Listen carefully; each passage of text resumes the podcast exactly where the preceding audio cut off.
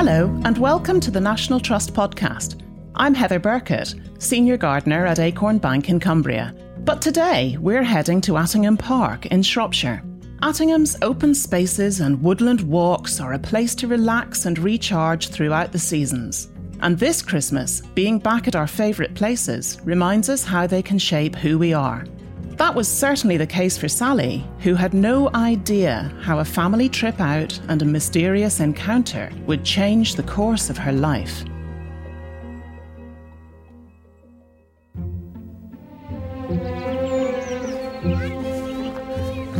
So I'm doing a walk through Attingham, having a gentle stroll to clear my head.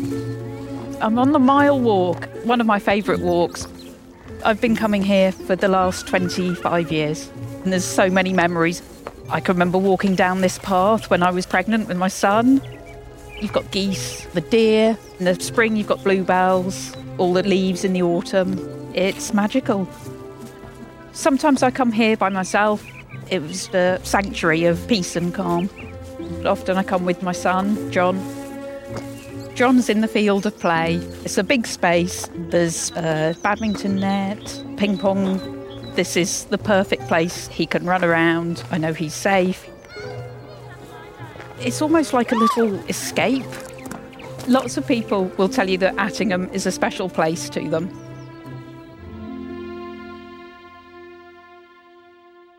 As well as being one of the National Trust's most popular places for visitors, behind the scenes, a huge community of volunteers call Attingham home. My name's Mark. I am one of about 700 volunteers at Attingham Park. The fact that so many people are willing to volunteer at Attingham is a testament to its enduring appeal. Demographic is, for the most part, people who have finished work, people like myself. For me, it's a social thing. In the same way that it is during your working life, it's often about the people you're with. At this time of year, the site is decorated with festive trees, ornaments, lighting, it's a magical place.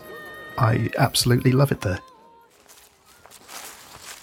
I'm just finishing my stroll along the mile walk, heading to the field of play where I've left John. We're coming up to Christmas, and it's really lovely to see people out and about and enjoying the place. It's a place that's really special to me, and it's changed my life. It all started with Sally looking for a way to entertain her 11 year old son. It was May 2019 over the summer half term. It's quite stressful while you're working. He's off school, you want to be able to do stuff. As a single parent in a demanding job as a hospice physiotherapist, Sally was looking for something relaxing but fun to enjoy with her son John. It's always difficult finding interesting things to do. Then a friend came to the rescue with an idea a camp at Attingham Park. I knew he'd be happy and active. We didn't need to pack any food because that was all being provided, and I could see what was going on without having to run around after him too much. As soon as they arrived at Attingham, they were ushered away from the main path to a hidden entrance, leaving the everyday world behind. You went to the top of the car park, over a little wooden bridge, through the walled garden, through a little secret gateway.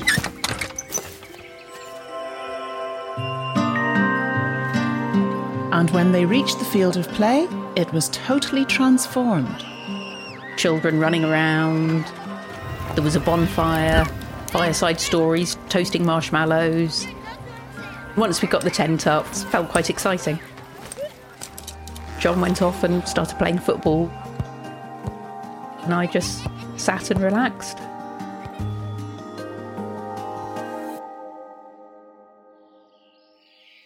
I woke up before John and I just listened to the birds. Until the clatter and delicious smells of bacon and coffee drew campers out. I was in my pyjamas, little fleecy pyjamas, and I put my jacket over the top, and John was awake by then, so we went out. I could see there were people queuing up to have breakfast. John went straight for the food. I was still half asleep as I went up to get my coffee. And that was the first time she had an unexpected encounter. this man was half in darkness under the marquee. He was doing the hot water for the drinks. We chatted for a bit. I saw John come back for seconds and I realised we'd been talking a lot longer than it felt. It was really strange. It was as though we had a connection and maybe even knew each other.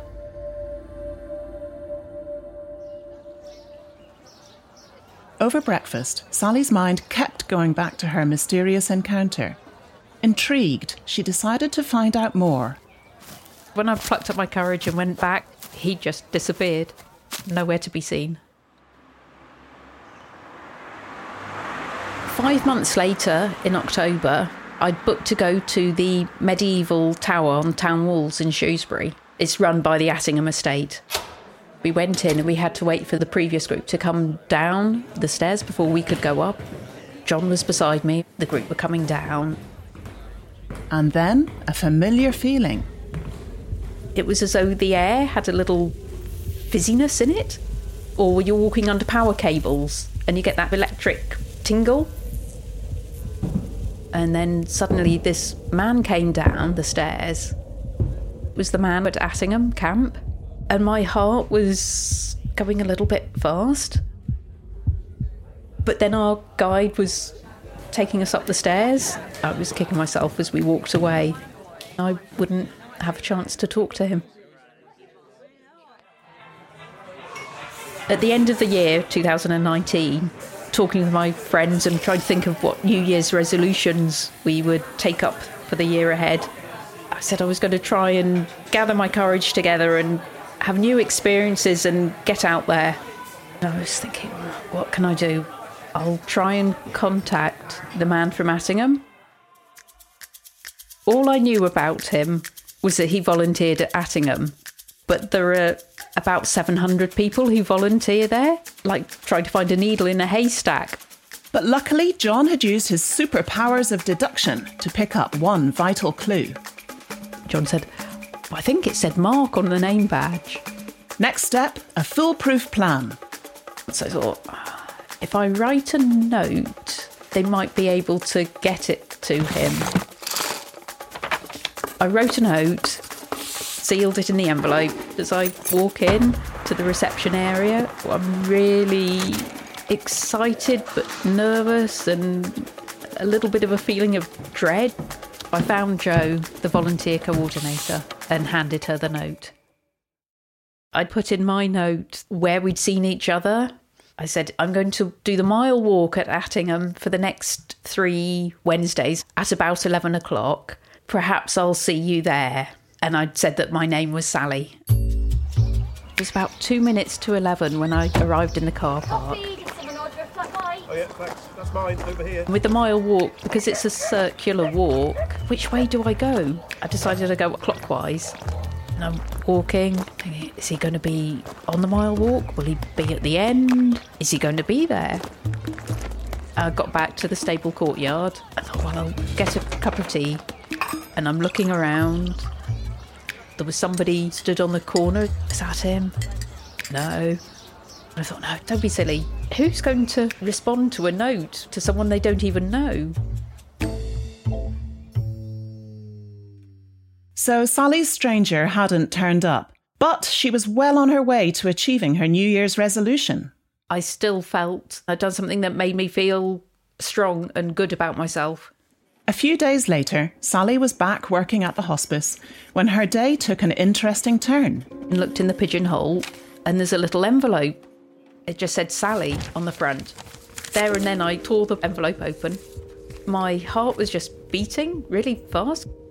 In the letter, it said he knew who I was, that yes, he'd like to talk to me, and it was just signed M. It's Mark again. As well as being a volunteer at Attingham Park, I'm the person Sally met at the summer camp, and it was me that sent her the letter signed off with my initial M. Uh, let me tell you the story from my point of view. Tuesday, March the 10th, 2020. I was sat at my normal volunteering workstation. The volunteering manager, Joe, came in and asked if she could have a word with me quietly I followed Joe out of the office into the corridor. She just handed me a note. I read it. I read it again. I knew straight away who it was. The note said, "Hello?" question mark. My name is Sally. It went on to explain that we'd met at the Attingham camp. The note said that she would like to talk to me some more. That she would be at the mile walk at Attingham on Wednesdays at 11am. Perhaps she would see me there. His interest well and truly piqued. Mark realised the next day would be the first of three dates the note sender said she'd be at Attingham. But there was a problem. I was actually asked to go in for a meeting at Attingham at exactly the same time when she said she was going to be doing the walk. I got there a bit early and hung around just in case she was going to be early. Coffee, did someone order a flat white? Oh, yeah, thanks. That's mine over here. I initially sat on a bench in the stable's courtyard. I moved out of the courtyard, found another bench, set up station there, a lonely little figure sat on a bench looking to see if I'd recognise this lady that had sent me the note. I didn't see her. Joe, the volunteering manager, walked past. Joe was going to the same meeting, so we walked together. I was looking at my watch. The meeting lasted for over an hour, and I realised if the note sender Sally had been on the mile walk, I would have missed her by then. Not one for giving up, he went back to look for the note sender one last time. I did wander around the courtyard for a little bit just to see if anybody was there having a cup of coffee, but no, there was no sign of her. I was disappointed. At least there were still two more dates the note sender said she'd be back. But then this was March 2020. The world was thrown into turmoil because of COVID. National Trust volunteers were told not to go into their respective sites. That meant I wouldn't be able to meet Sally with restrictions beginning to ramp up, Mark started to wonder when he'd next see family and friends, let alone meet someone new. But he couldn't get this Sally out of his head. I wanted her to know I had been at Attingham on that Wednesday. I was wondering how on earth I could get in touch. I knew her name was Sally. That was all I had. I thought, well, let's have a look at Google. It was a real long shot. I put into the search Sally Shrewsbury there was a lot of presence for social media. A lady called Sally, she runs a sort of beauticians. It was clearly not her. A couple of other mentions of Sally's. I skimmed past those. Then, on the second page of Google, there was an article about a physiotherapist at Severn Hospice doing a charity run around Lake Vyrnwy in Wales. I saw a very grainy photograph. I could see that, yes, that was her. I recognised her. So, I had a name at least and a possible employer. My note said, my name is Mark. I got your note from Joe. I'd very much like to talk to you again as well. My 21st century approach was if she felt she'd like to get in touch, here is my mobile phone number. It was an unknown number. That made me think, ah, this could be the one. It was a short text message. It just said, It was a lovely shock to get your note. Yes, I'd like to meet up. You've got my number now when I saw the message, I was, well, delighted. And then the big moment. After almost a year of serendipitous meetings, missed chances, and detective work, Mark and Sally finally got to connect properly. We spoke as though we'd known each other for ages. She struck me as being quite open and interested, well, interested in me, I suppose. It felt very natural. Having been so scared to actually make that call, it was so easy we could have carried on forever. The plan was to arrange for us to be able to meet up in person. But all over the world we're seeing the, the government announcement followed that a lockdown was about to happen. I update you on the latest steps. As a key worker, I was going to work, but the rest of life had stopped. Not being able to go to Attingham, it felt like something was missing. Attingham is somewhere I go to get some peace, connect with nature, to see people. It occurred to me that we may never be able to meet up, and that could well be as far as we get.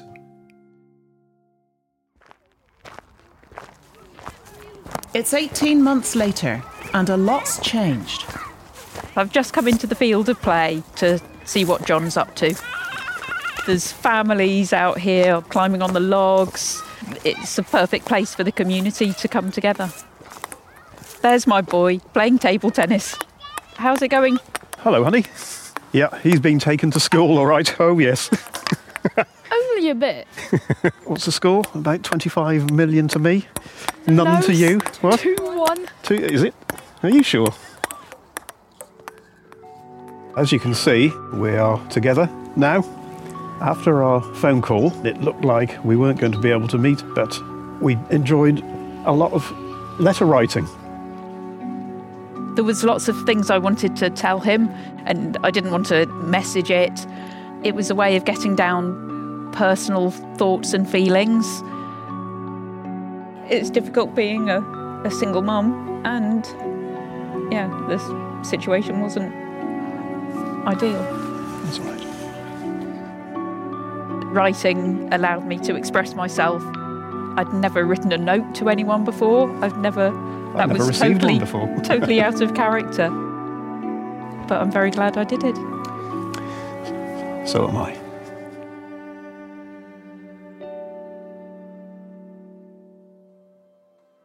Despite all the obstacles, the relationship blossomed. As the COVID restrictions started to ease a little, we did manage to meet up. And when the three of them got to know each other, We were able to form a bubble. it might have taken them a while to get here, but they wouldn't change their unique journey. Right from the start, there was something different. From the first time we met on the field of play when I was serving those coffees all those months ago. It's amazing what can come your way when you open yourself up to giving something back.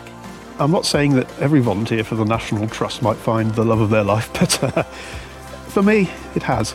Can I join in too? Yeah, get a bat. Ooh, Yes! and another point. good shot. Oh, and again. In the hedge.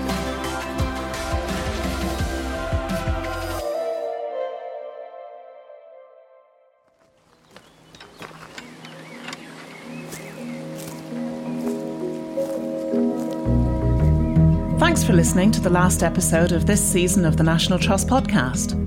We're taking a break to get ready for season six in 2022.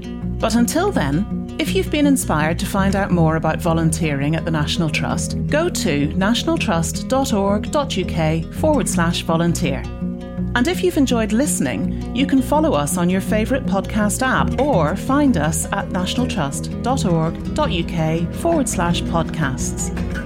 But for now, from me, Heather Burkett, goodbye. And from all of us at the National Trust, have a well deserved, very happy Christmas and New Year.